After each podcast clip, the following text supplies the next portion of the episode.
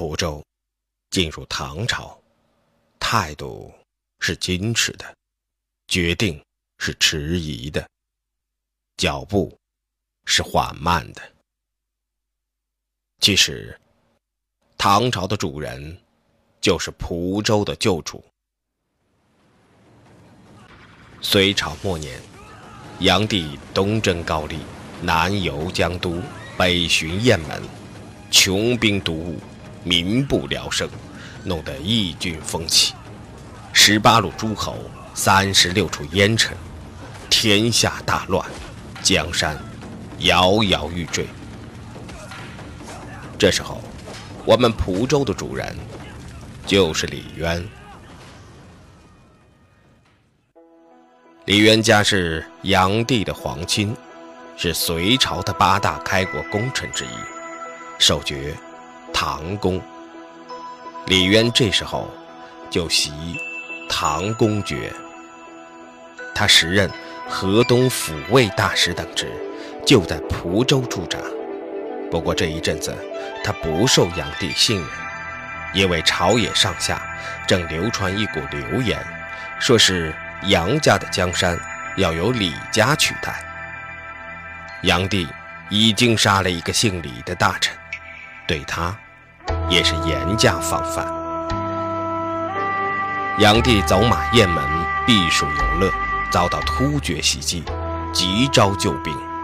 李渊派兵解了他的围，这才恢复了对李家的信任，委派李渊一个更大的官职——太原留守，仍兼职河东。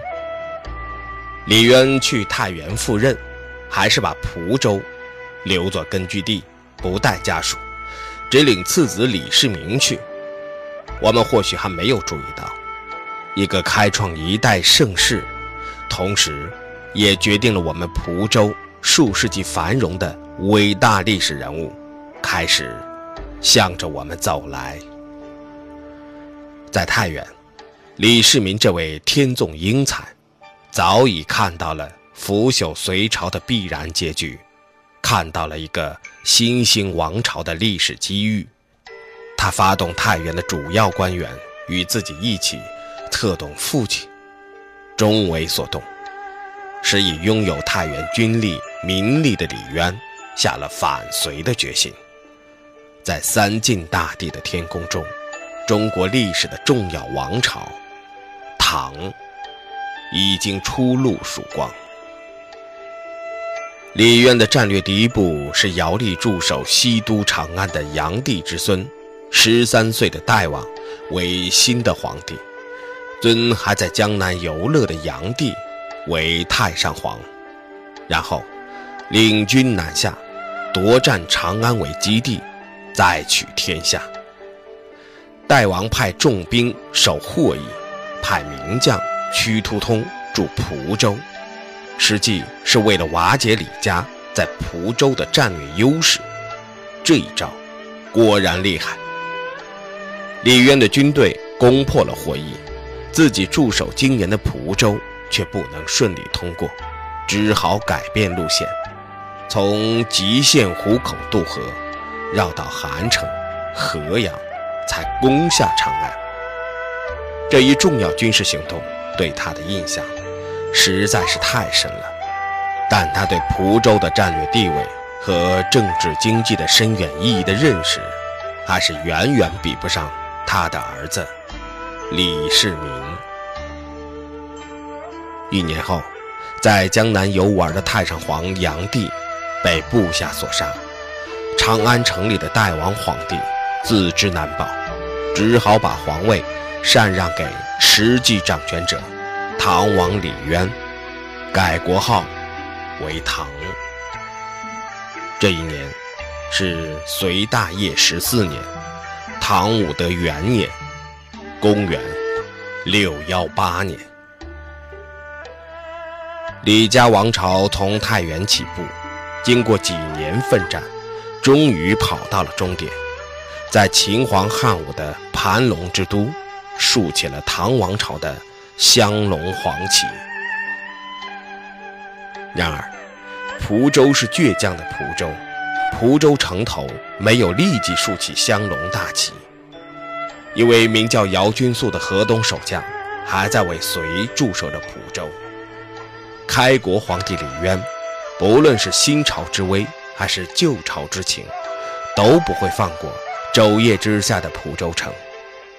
他先后派出豫州刺史魏一杰、工部尚书独孤怀恩等领兵攻蒲，不克。最后连自己的女婿领兵大将也被姚君素擒拿。斩首城外，以示无降意。朝廷无奈，只好另派劲旅名将。于是，李世民正式向蒲州走来。这时，李世民已是全国武装部队总司令，持节节制陕东、河东、河北军马。如此军力威势，也并没有将蒲州一鼓而下。姚君素的部下慑于李世民的威名，杀了姚君素；而姚君素的另一个忠实部下王行本又平息了乱军，继续坚守，与李世民的部队相持数月。不妙的是，这时山西另一支重要军事力量刘武周与蒲州结盟，率重兵趁势从唐军背后杀来，形势危急。河东震动，关中震撼。面对蒲州，皇帝李渊也失去了信心。他亲手写了一道敕令，要李世民领兵退却，并决定放弃黄河以东的全部地盘，不要了。贼是如此，难与争锋，以其大河以东，谨守关西而已。作为唐朝国运的中流砥柱，作为唐王朝的真正主心骨，在这重要的历史关头，李世民力为上意，争断乾纲，他字字如铁，上表进言。太原，王业所基，国之根本；河东殷实，精义所资。若举而弃之，臣妾愤恨。愿驾精兵三万。立即平息五州，克复焚晋。原来，李世民只是统帅，不是前锋。攻蒲州，他并不在最前线。这时，他下了最大决心，亲自披坚执锐，领兵上阵。他等到十一月，黄河动了兵，引军从龙门渡河，这才攻下原本属于自己的蒲州。挥师定河东，蒲州这才正式投入唐朝的怀抱。历史的指针，这时候定格在武德三年春正月，唐朝建立已经三个年头了。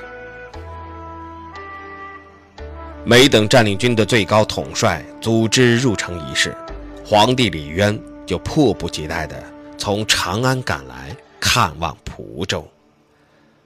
李世民是顶尖的军事家，自然有着军事家必须具有的大将风度和军事警觉。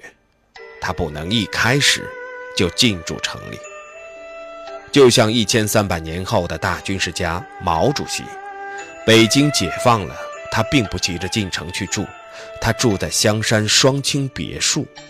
而只是派叶剑英、聂荣臻去做市长和警备司令。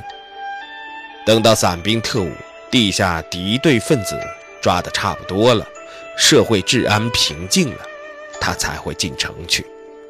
中南海这时候也就清扫得干干净净了。李渊就没有大军事家的气度，情感上讲，他毕竟是在蒲州主过旗事的。心里就急切些。没有想到，进城前还遇到了一个小小的历史插曲，实际讲是一场大大的风险。蒲州城里接收部队的将领是工部尚书独孤怀恩，是李渊的表弟，当然是皇亲和嫡系。李渊的母亲是人家的姑母。要不，只有六个部就给他一个部长来当。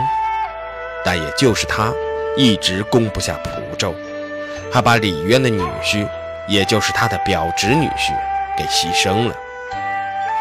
李渊就好几次写信讽刺他，说：“孤的儿子都是天子了，下来该轮到舅的儿子了吧？”独孤怀恩就心说：“难道我家就只能出女贵人吗？他们家的姑母是皇太后了，是最大的女贵人了，该试试机会也出出天子了。”唐家江山那时还是反王遍地，叛服不定，想当皇帝的人还很多。独孤怀恩已经暗中有了打算，他已和刘武周部下最有本领的大将尉迟敬德进行联络，准备起事。李渊在黄河西岸已经上船了，才得到了消息，大吃了一惊，急忙部署，派人召见。独孤怀恩不料事已败露，轻舟简从而来，就被抓住，杀了。城外历险，故地重游，李渊的感觉肯定是更不一样了，就增加了许多感慨了。李世民还驻扎在远处的司令部，听到父亲诛杀了表叔，驾临蒲州，才从驻地轻骑赶去见驾。漫步在硝烟刚刚散去的蒲州城垣上，父子两人对蒲州的意义，向来已经达成了高度的统一。对李渊来说，这次攻打蒲州，是对他自己政治远见的锻炼和提高，使他加深了对蒲州的认识，更加深了对眼前这个接班人的认识。尽管到现在，李世民还不是他确定的接班人，这一点。对于大唐的江山社稷，对于此后中华民族的一段重要历史，都是有着相当重要的意义的。对蒲州来说，更有意义的是，这一个历史细节是在自己的地面上发生的。穿过一千三百年的云卷云舒，我们仿佛还能够听见李世民关于蒲州的战略预言。历史的沧桑野叶已证明了他的预言。蒲州是李唐王朝的战略重镇，是联系太原根据地的咽喉要塞，是资贡首都的后勤保障与重要依托和精神倚仗，是李唐王朝从起跑到终点的战略中间站。他不会不受到格外重视。右唐一带。蒲州城和浦东地景不断兴建的国家顶尖级别的文化景观，普救寺、鹳雀楼、普京杜甫桥和铁牛、西岩寺、王官谷，就是这种高度重视的表现。